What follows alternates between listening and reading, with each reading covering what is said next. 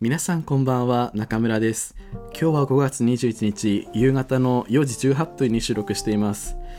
えっと今日は、えっと、人生初めてのその対面収録というものをちょっと挑戦しようと思っておりまして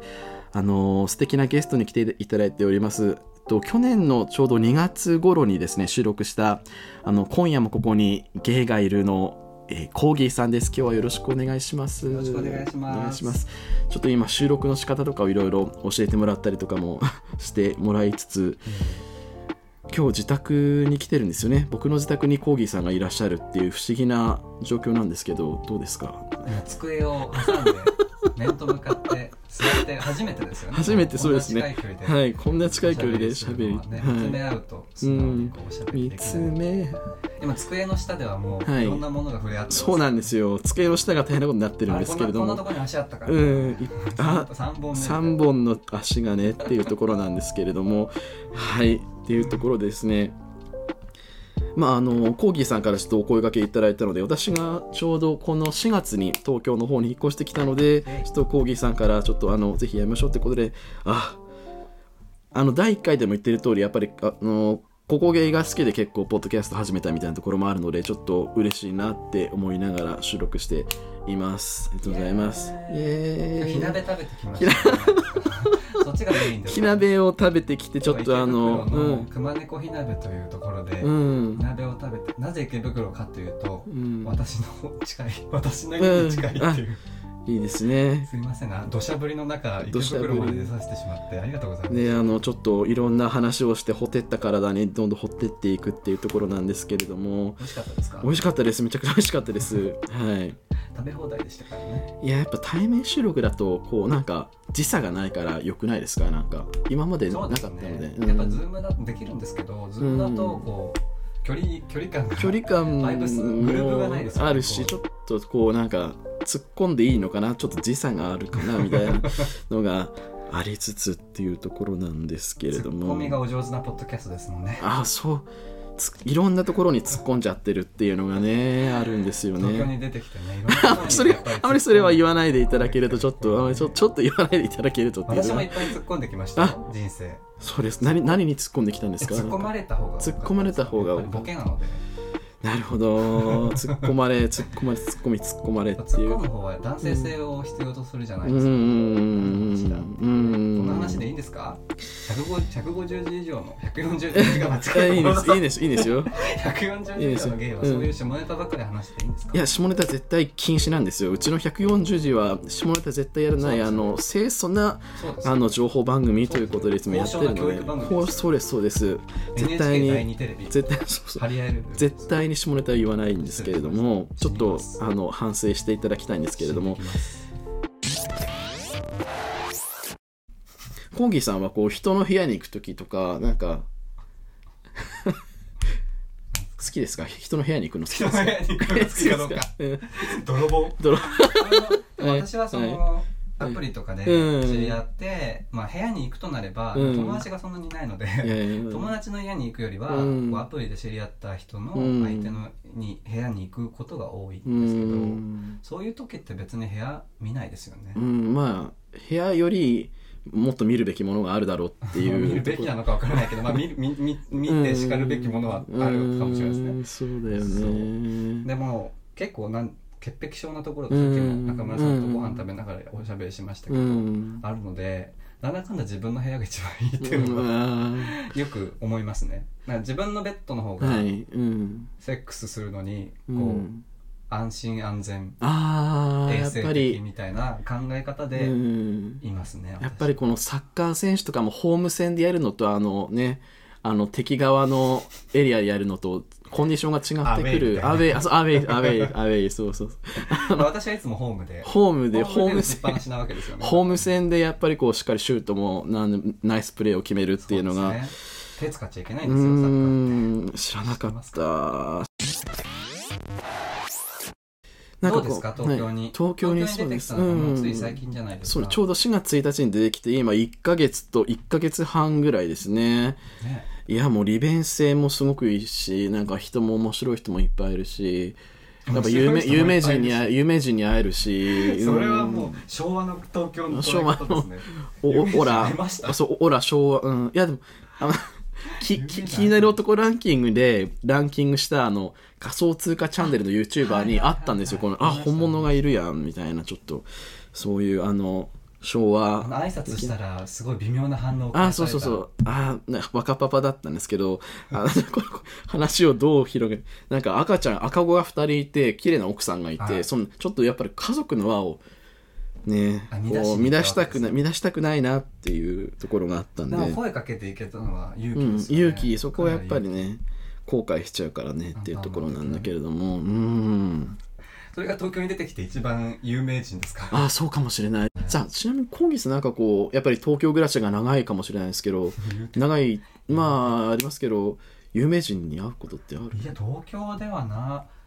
まあ、そんななんか青山とか六本木とか歩かないので、うん全然有名人はあった でも埼玉にいたうんうんう頃んに、うん武蔵浦に昔ボビー・オローンが住んでて、 もう本当によく電車で見たんですよ、ボビー・オローン、ええうんそれくらいですかねああ有名人さボビー・オロゴン俳優とか見たいですよねやっぱりうん東京に住んでるからにはなんうんか小栗旬とか見たく小ない栗ですか旬見たいね小栗旬見たよって人に言いたくないですかうん沢尻エリカに会えたよみたいな風なのかもね絶対起きないですね 絶対そのもうちょっと出てこれないうんうん東京うに出んてきたのはお仕事の関係ですそうなんですよ転職で来て家賃高いなって思いながらお部屋探しをしてですのおいくらなんですか 言わないですよ言わないですまあ大体想像していただいて、まあ、この部屋の狭さからあのいや東京の場合は狭くても高いってのがあれなそうのなでんですよねなかなか想像はでき狭さだけでは想像できないと思いますけど狭くないですよちなみにリズナーさんいや東ー京とか平均的ですよしかもあの作りがしっかりしているのであー音とか気にしなくていいですよね隣の人の音とか聞こえます聞こえないです聞こえないですよねなんかすごい壁がう厚いん感じがすうるんうん前仙台の大学にいた時にすごい壁の薄いアパートに住んでたんですけど隣のあのネイリストの女性がセックスする音がいつも聞こえててなんかねねネイリストうるせえって思いながネイリストからどうかどうやってわかるあのちょっと郵便物が落ちてて見ちゃったらなんかネイリスト協会みたいなななるほどねネイリストかネイリスト志望かどっちかおそらくネイリスト志望が男連れ込んであんあん言ってるのうるさいなって思いながら仙台の壁の薄いアパートに住んでましたね貴重な体験ですねうんなかなかないですよ隣の人がネイリストだってわかるときそうにそうそうそうそうそうそう言そうえなんか近隣からエロい音が聞こえてきたみたいなことね私が立ててる側かもしれないですけあどー私の場合はあの楽器演奏家の物う件んを探して引っ越したんですようんねうん去年ぐらいに、うんで、まあ、見つかったんですけうどんだから防音しっかりしてると思うじゃないですか、うんうんうんうんでも別にし隣の部屋のおじさんの席とか聞こえるし、ええ下のなんか住人たちがサックスとかフルートとか歌とか歌ってるの全然聞こえるから、ああそうなんだ防音設備がしっかりしている部屋というよりは、うん大家が気にしないあなんあか寛容どれだけ大きな音がな出てもいいよっていううんマンションだったらしいですねああ僕が一年住んでやっと分かった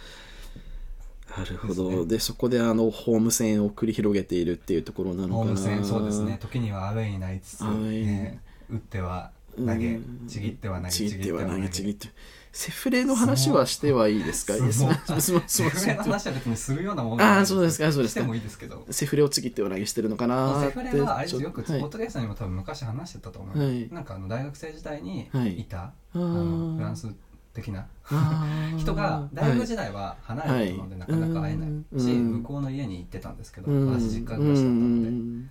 今引っ越したらたまたま近くに引っ越しちゃったので、うんああこりゃ好都合とうわなんかちょっとエッチちょっとエッチなん呼ぶかかみたいなうわーなんあかじゃあ今から自転車で来てよみたいなちょっと数年明けてからの再会でちょっコロナアとフターコロナのアフターコロナで「う過ごし方みたいなーん This is after コロナ」というところだと思うんですけ日れ経どオンオもンラインとかで取り上げてうほしいです、ーんそうそうそうそうププレレジジデントとかねテレ東とかでこう ねなんかその 7番はいありますよねセフレの話で終わっていいんですかどうしようまあなんかもういろいろ考えましたけどもうななんか適当に喋ればいいかなって思ってきたんで中村さんはもっとこう、うんフリースタイルをフ極リーめていったス方がタいイいと思いルますやっぱラッパーとしてはフリースタイルに慣れていかないといけないんですよそねの時心に浮かんだことをこう、うん電波に流すあの傲慢さみたいなものを身につけていくちょっと東京のの焼け野原では死んでしまいますやっぱちょっとまあしなんか仕事柄みたいになっちゃうんですけど前の仕事ってこれをこれをこの時間内にこれをちゃんと聞いてこの情報を聞いて記事を書かないといけないっていうだからここをリストとか作りますけ どでもやっぱポッドキャストは違うっていうねどうなんでしょうねそういう綿密な計画の上でねそうですうん140字以上の芸が今できてるからそれはそれですカラーとしてすごいリスナーさん好きだとそ思ういでますすかよありがとうございます嬉しいな手震えてらっしゃいますけど今嘘嘘手震えてるかなでもそれでうんうんうん140字以上の芸でそういう流れでやっていくものう と、んうん果たして私がそこにぶち込まれた時にその流れ通りにやるかと聞かれるとじゃじゃ馬なもんでいやあんまり流れとか考えてないうんじゃあもう全然流れ考えないで全然添えないごめんなさいいやいやいやいやいやいやいやいやいやいやいやいやねやりたい時にやりますからねうんやりたい時にやってますかやりたい時にやるあのアレン様がすごい好きなんですけれどもあのやっぱみんな大好きね、やりたい放題生きていけってアレン様が言ってるのでそれがきっかけで自分も結構こう転職したみたいなところもあるんで やりたいやりたい放題生きていくを2022年のあのモットーにしていこうかなってう素晴らんしい2022年のモットーそうやりたい放題あ今の年じゃあやりたい放題何しましたやりたい放題あのちょっとなな彼氏が言えないな 話彼氏がな言えない話が多い彼氏がいるから素晴ならしいですってねいうところでさし、やりたい放い題やってつもこういう大事ですよ時ね悩むんですよこれ彼氏聞いてないかなっていうのが彼氏聞かないと思うんですけどまあ聞かれて困ることは電波に乗っけない方がいいです ねそうなんで当すたよりね前ですけど当たり前体操当たり前体操のそうなんですようんやっぱり三大欲求のうちの一つの性欲のままにあの生きてきた人間なの岩手から楽しい解き放た解き放たれて頼もしいぞ都会に解き放たれたこう獣なのであそうなんですよ脱少子化獣脱少子化あー 何ができないです何が私たち何ができるのか分かんない少子化問題何にができちゃうんだろう貢献できなないーって思うけど東京に出てきてみて、うんうんそのまあそのセックスとかうんに限らず、うん出会い的な面では増えました、あそうですねなんか出会いは増えましたし会いたかった人にもこう会えるっていうのはポッドキャスターさんとかにも会えたし、うん、そういった意味で人との出会いとかつながりが増えるっていうのは東京のいいところだなって思いましたね。やっぱりそのゲイでうん東京に住みたいって人もいると思ううんうんうんうん特に今住んでない人うで、んうんやっぱりこうゲイと言ったらうん新宿2丁目でしょみたいな人もいるし、うんあとはこうちょっと地方でうんうん生きづらさを感じてる人は都会とか東京に出てやるぞみたいな、うん東京に出たいいつか出てやるぞみたいな、うん人もきっと140字以上のゲイを聞いてると思うんですうよ、んどうですかそういう人たちに向けて何かも温かい言葉的なものがあり何ますもオラ言えねえだっていうと東こ京ろにだよ出ねた方がいいですかいやー難しいですねこれは難しい質問ですねなんかそのとゲイとして生きるのであれば地方は行きづらいから東京や大阪に出てれば OK だぜみたいな、うん出れば幸せになれるよみたいなうん神話あるじじゃないですゃか、果たしてそれは全員に適用される話なのかというのはお伺いしたいですねそこはすっごいどうなんですかすっごいいいあのポイントだと思うんですよね。例えば私の話で言うと、うんまあ、埼玉で生まれて、まあ、そんなゲイバーとかないし、うんまあ、出会えますけどアプリとかでね会お会おうと思えば会えるけどなんかこうゲイカルチャーみたいなものはないし街中にないしじゃあ東京出てみようかっつって出て働いてえ過ごしてじゃあ出会いが増えたかというと、うん別にそんなやってることは埼玉にいたとこと変わんないんですよね、アアプリで人と会ったりして。でゲゲイバーとか全然東京に住んでても行かないしたまにパレードプライドパレードに出るぐらいでん他にそんなゲイバーにも行かないしってなると大して変わらないんじゃないかなみたいなとところはあるんですけどどうですかね出てみられてまあ、今まで自分岩手仙台東京っていう、まあ、ちょっとかなり極端なあの動きをしてきましたけども、まあ、そもそも岩手だとこうまずそもそも人がいない会いたくても人に会えないとかっていうのがあっ何がいてるんですか岩手は逆に何がいるんでしょうねカキざ座敷わらしと座か敷わらし座敷わらし座で敷わらし性処理するのかなみたいななんか座敷わらしあんまりちょっと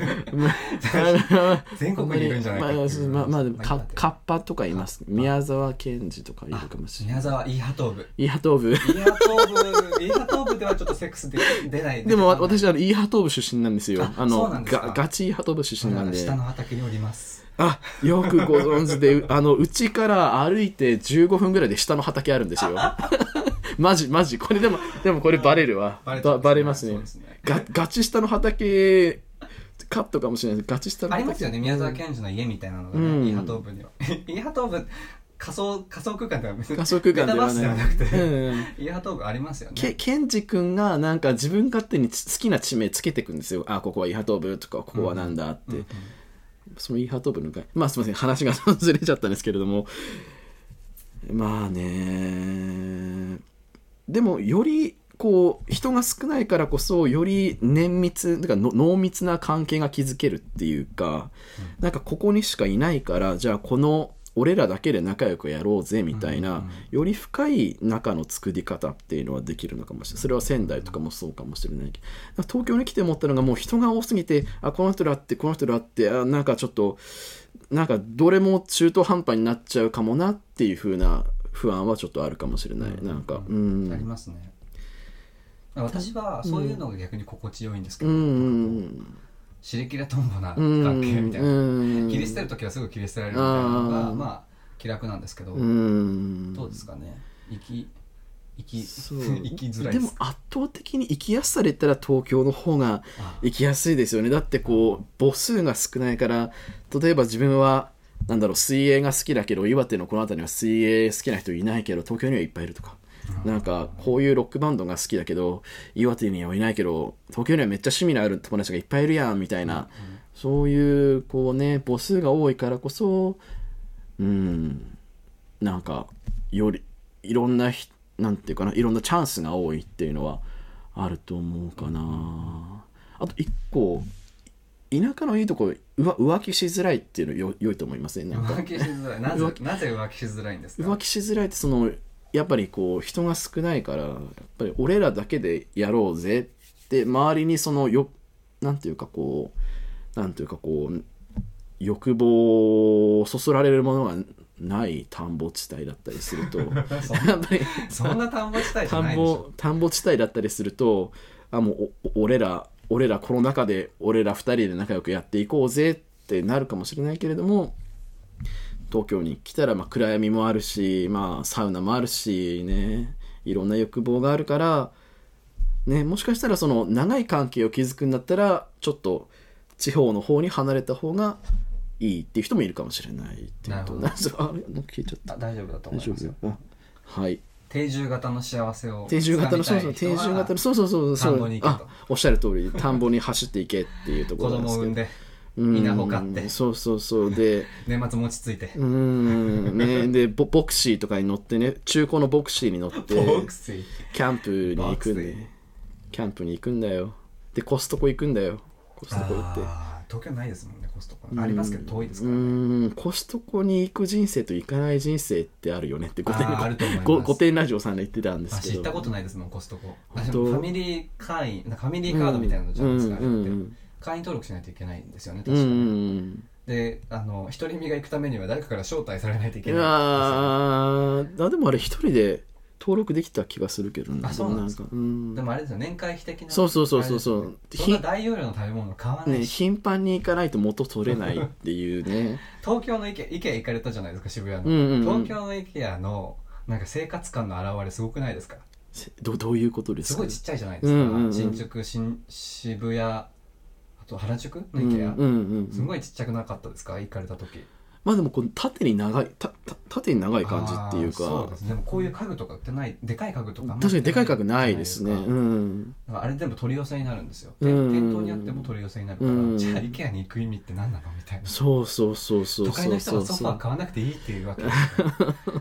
でもしょうがないしょうがなさはねね出てきてますけどえねみんなどこでソファー買うんだろうなっていうところで今ソファーが目の前にねえソファーがあるんですよツイッそターで載っけられてたあの有名な中 あ私中中村拓拓のソファーがあるんですよはい、なんてブランドでしたっけこれノーチェってノーチいう家具屋さんのですねところからと取り寄せたわかんないけカタどログをいただいたんですけどうんノーチェってどこの国ですかわかんない北欧風の家具まあ、ちょっと北欧風持っのてらっしゃる家具の農地へのソファーを、まあ、自分への誕生日プレゼントみたいな感じで買ったんですけどやっぱりソファーがあるとできるプレーが広がるってさっきおっしゃってましたけどやっぱり私がうっかり口をね 口口がを出してしまったんですうよんやっぱソファーがある私もなんかう前んポッドキャストがなんかで喋っちゃったんですうけど、んソファーをうんこの先買えないかもしれないうんなぜなら独り身だしっていううんそんな未来はどうなの自分みたいな、うんそれでいいのかいマイセルフみたいな問いかけをずっとしてたんですね、うん最近まででもやっぱりソファーは買えなかったんですよ、うん一人ずっと多分一人だしそんなでかいもん買ったら引っ越し大変だし、うんで結局 IKEA のなんか一人用チェアみたいなの買ったんですけど、今こうしてねノーチェの農地のノーチェのソファーが中村はさんいにああるんですねはきっいとこの2人いや頑張れば3人みたいなソうフんァーではうんできるプレーも広がるんだろうなと思ったわけです、例えば、ねうんうんこうのんでかいテレビがあるから このでかいテレビを見ながらすいネませんすいませんットフリックスなんかなんか見すいまてせんねうんはいなんかこう韓国ドラマとかをう見て、んうんうんなうんんか韓国チキンとかを食べながら、うんウーバーイーツした韓 Uber 国 Eats チしキてンをね食べながら、うんこのソファーに一緒に座り、うんあ美味しいねそうでもないねわやわやみたいな、うこのんドラマなんかあまり面白くないねみうたいな、んで自然と気づいたら、うんみたいなねえ今流行りのチキンの油なのか何なのかみたいなねえそういうなどっちの油どっちのこれはどっぬるちぬるなののかみたいな油ことが起きるじゃないですかやっぱりソファそーうがなあるとんだよねこのソファーではそういうことは起きたんですかありましたねそういうこと起きましたあ のまあ東京なのか岩手なのかはちょっとわまあわかんないですけどでもソファーから始まるあのストーリーラブストーリーあーあるんじゃないですかそうですね小田和正 的だなからねソファーかあのらリアルなうん時ソファーでそうそうそうそうソファーあると思います本当にやっぱりこうソファーでこう横に並んでるとちょっとこうロマンチックな雰囲気になれたりするんじゃないのかなっていう試みこのしたたかなあの策略もあって策略込みでのソファーなんですよこれちょっとううんんいやせ大成功だ大 成功しましたからありがとうございますしかもこのでかいソファーを岩手から持ってきたあの配送屋めちゃくちゃ大変そうでしたねですよねもうちょっとありえないぐらいこの部屋物が多いんでちょっとちょっとねあの物まで多くはないと思うんですけど物の一個一個がでかいでかいものを持ってきて一個一個があの昔のなんか団地、うんうん団地住宅に持ち込んだ普通の家具みたいな、うーんいやそうなんですよこれもジモティーで買っジモティーであの面白かったです、ね、 30歳40歳ぐらいのなんかちょっと男性からいただいた3000円でいただいたでっかい本棚を今ジモティーで買ってですね置いてるんですけれども 岩手の地元岩手の地元でそうそうそうですねわざわざお東京に持ってわざわざいやあ東京のの地元いてもらえわるんだざわざううん十万かけてあの引っ越ししてきたんでう3000円の本棚運ぶのにうん十万かかってちょっとうんかなりねあの長年愛されてきたんだであろうんう貫禄がある本棚ですよがねねちょ歪んでるんですよそうめっですちねゃ歪んでるんで本すがよだっこての普通の収納の2倍ぐらい入ってますからね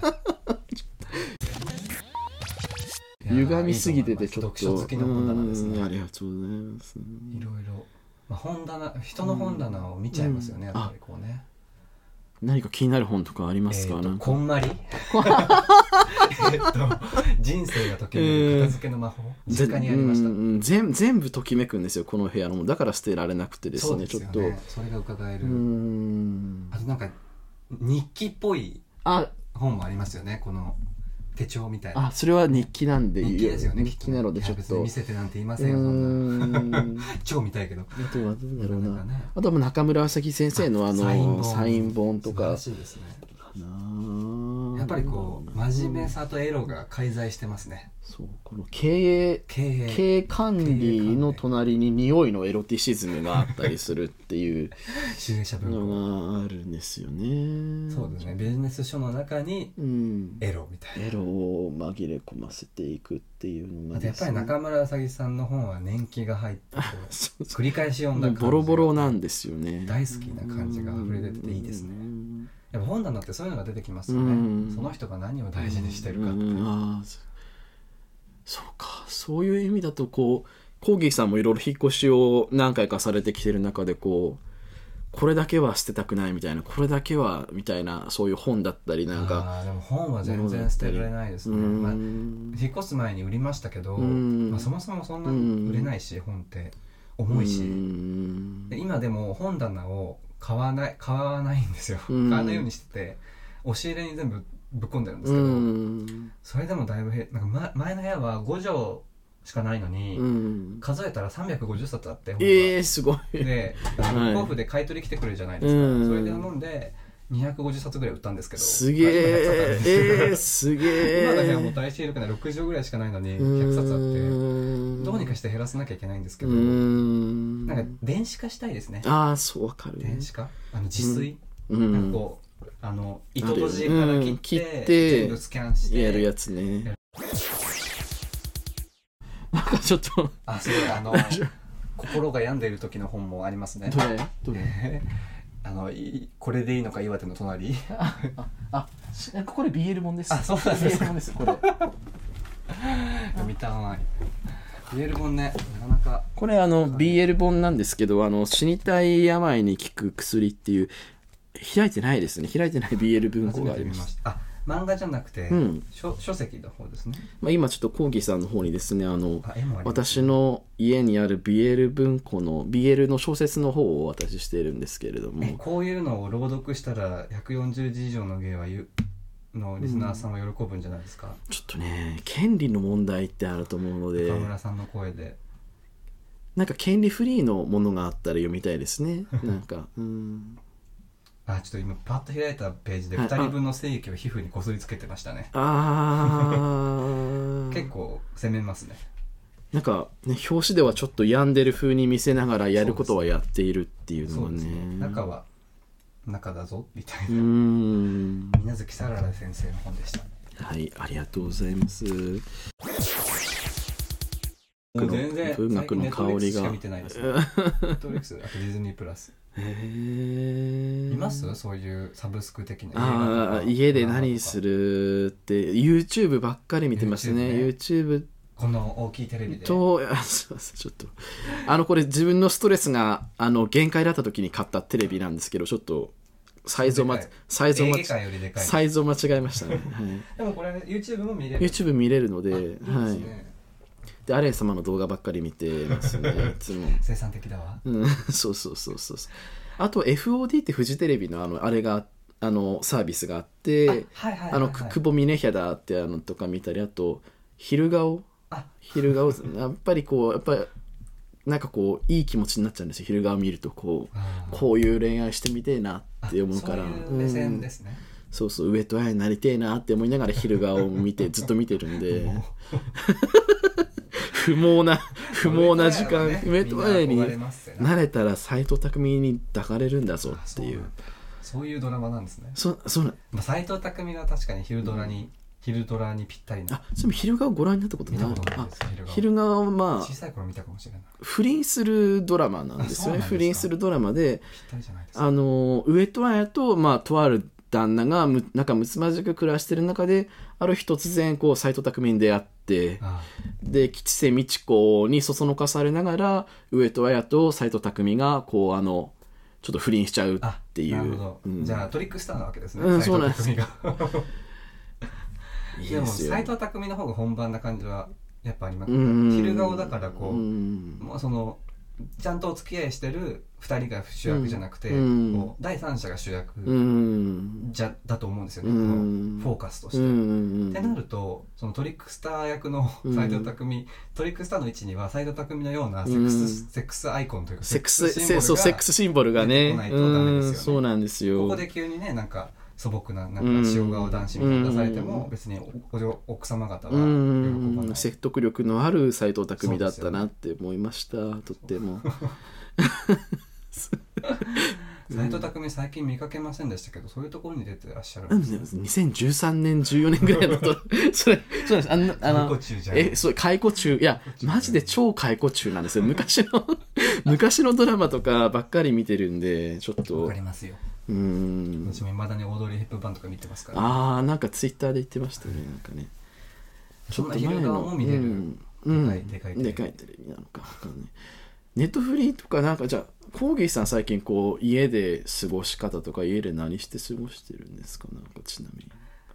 に YouTube と YouTube とネットフリ YouTube ネットフリー海外俳優ばっかり見てますうねんやめなきゃいけないと思ってるんですうけどねんでもなんか今こうハマってそうな俳優がいるような雰囲気を感じましたけあどーもうたくさんいますねちょっといやでもこれここで話しても全然共感を得られないとあ思でうんもでもすけどぜひぜひちょっと海外俳優とか見ますか全くちょっ凱旋じゃとないですよ凱残旋じゃない残ですよ 残念ながらちょっとあんまり見ないんですけど、だからう全じゃないですよねん、あでも外国の顔立ちとかに魅力を感じることはありますか、好みとそしてれがねなんかなんでかわかんないですけどなんかこう美術品というかなんかこう工芸品みたいな ちょ彫刻みたいな感じで見ちゃうっていうか有田焼みたい美しいなーって芸術品として見る感じで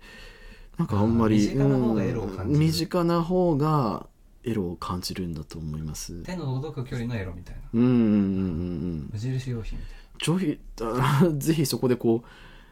うなんか私がちょっとそこあまりこうふこう感じない外国人の顔の良さっていうのはちょっとどういうところなんですかななんなんでそんなに惹かれるかわからないんでうーんすけど別に、まあ、凱旋と揶揄された時代もありましたうがん 不名誉なことうにんそんなことはないんですよ別うんに日本人ともやるし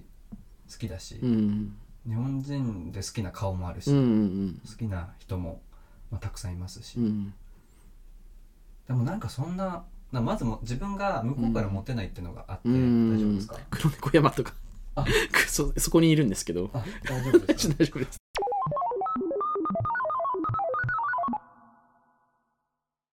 あと2つ話したくて1つはなんかこうコーギーさんが今推したい海外俳優をちょっと私も勉強したいというかちょっと興味持ちたいので1人ぐらいちょっと教えていただけないかなと思ったりしてますけどなんか推したい俳優とかいたりしますかなんか中村さんに向けてですかああのリスナーささんあのリスナーさ全んに向けて全全国のリスナーへ向けてんに向けてどう私の好みがこうどううんどうなんだろう私はでもあじゃあ私の iPhone に、はいあの専用の写真アルバムを作っている俳優を教えますありがとうございます。本当にかわいそう私 こうやって海外俳優の写真を集めてフォルダを作ってる時間に彼氏の一つや二つ作ればいいという話ですよいやーそういうところが好きっていう人もいるんじゃないですかねなんか当たり障りのない回 答一つ一人はジョニー・リー・ミラーですねジョニイー・ギリスジョニー・リー・ミラーはいイギリス人ですねあのうんアンジェリーナ・ジョリーの元夫ですは僕も見ちゃったんですけどうんえっ、と代表作は「トレインスポッティング」とかうでんうすね、んうジョんニー・リー・ミラーうんジョニー・ーリー・ミラー1972年生まれの49歳っていうところなんですねうーんそうなんですよおでこがいいですよねおでこがセクシーですね。なんかこ、れほどセクシーなハゲがいたかといセうクシーなおでこをしてですね。ちょっと、いや、ちょっとこれ、エッチな雰囲気になっちゃうセクシーな。ハなゲんですか、よねやっぱうりん、わかるわかるわかる。ハゲなのにセクシーみたいなねうんなんでエビゾ的なハうゲですよね、ん、エビゾはちょっとね、あの、あんまり良くない 話的にね話的にでもそね。のジョニー・リミナーは若い頃にトレインスポッティングとかで、まあ、有名になったんですけど、うんその後年取った後の方が私は好きですね、であのニューヨーク版うのんシャーロック・ホームズのシャーロック役をやったんですよ、あ、そうなんですね。へえ、いや最ー近だとネットフリックスの「クラウン」とかに出てますね、うん首相役で出たような気がしますが、まあなんといってもこのエロハゲと、うんあとこの鼻鼻鼻ぜひジョニー・リミうナーのわー横顔横顔を見てほしいんですけどはい。横顔の時のでなんかこうお花のお花の存在感っていうか顔の中に占めるお花の存在感がちょっと絶対じゃんみたいな絶対じゃんわかる伝えたいことはわかる絶対そうじゃんみたいな鼻をしてるんですよねまあ、しまあ、ということはあの皆さんまあし調べればわかりますあの皆さんジョニー・リー・ミラーであの画像検索の方をしてあのどういうことかっていうのを確認していただけたらなとそうですねアンジェリーナ・ジョリーの元夫ですねん顎のラインもいいんですよこう物を切れもう髪とか切れそうあなーバキッバキッシュッみたいな顎のライン確がかに確かいいんにですよねうわ男性性を感じるっていう言い方でどうなのか分かんないけどそうすちょねっとでもすみませんセックスに期待しちゃうなこれはちょっといやこれはあの、うん結構脱いでるのでドラマとかでちょっとじゃあそんな見ておきますちょ画像を集っめてとはいるんですがあれそうあ見ますかちょちょお願いします全然ありますもうおてんばなんだからこれはえっ、と、若い頃のあイーライストーンっていう弁護士役をやった時のドラマうん連ドラをやった時のセクシーですね、でこれはシャーロック・ホームズ・エレメンタリーの、うんこっちがあのルーシー・リュウあのチャーリーズ・エンジうェルん、うのん、ルよくーシー・リュ見ますねウいがワトソン役やってるんですけどそれにこう傷の手当てをされる裸のジョニー・リー・ミラーやなんかちょっとジョニー・リー・ミラーの胸毛がちょっとあエりッますね、はエい、ッとてもいチいと思いますくないですかはいタトゥーがめちゃめちゃ入ってるんですうよねーんすごい小声で喋ってますけどいいえんーですよ非常に、えーあの性的性的でいいありが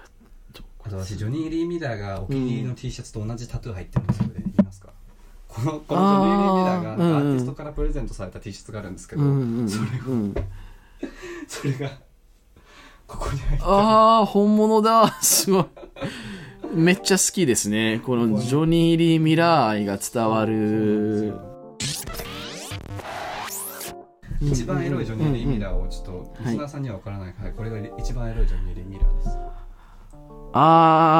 あーこれをやめてほしいですねちょっアンとグルおかしいですよねちょちょっと写真撮っていいですかちょ っと送りますよ後で送ってくアングちルょっおかとしいですややめてほしいってなっちゃった今なん10やかってるんですよ、あずっとー昔から。で、こういうね、アングル。これこのアングルおかしいですうよね。んな何をしようとしてるの多分この柔技の柔道着の裏に書かれたメッセージを伝えたいんでしょうけど、うんじゃあ別にこのアングルじゃなくていいよ。なんでそこ見せちゃうのなん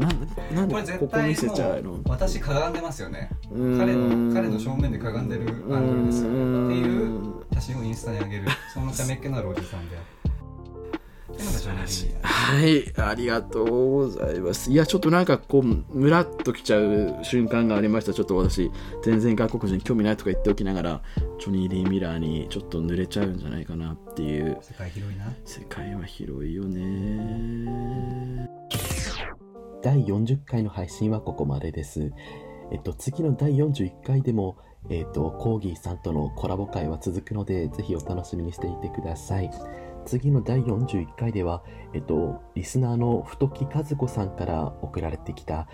えっとちょっとエッチなあのセックスにまつわるあのお便りをですねあのいただいておりますのでそれをあのコーギーさんと一緒に読んでいきたいと思っております。まあ、このセックスの、まあ、お尻の、ね、ことに関するちょっと、まあ、あのエッチなお話です。楽しみにしていてください。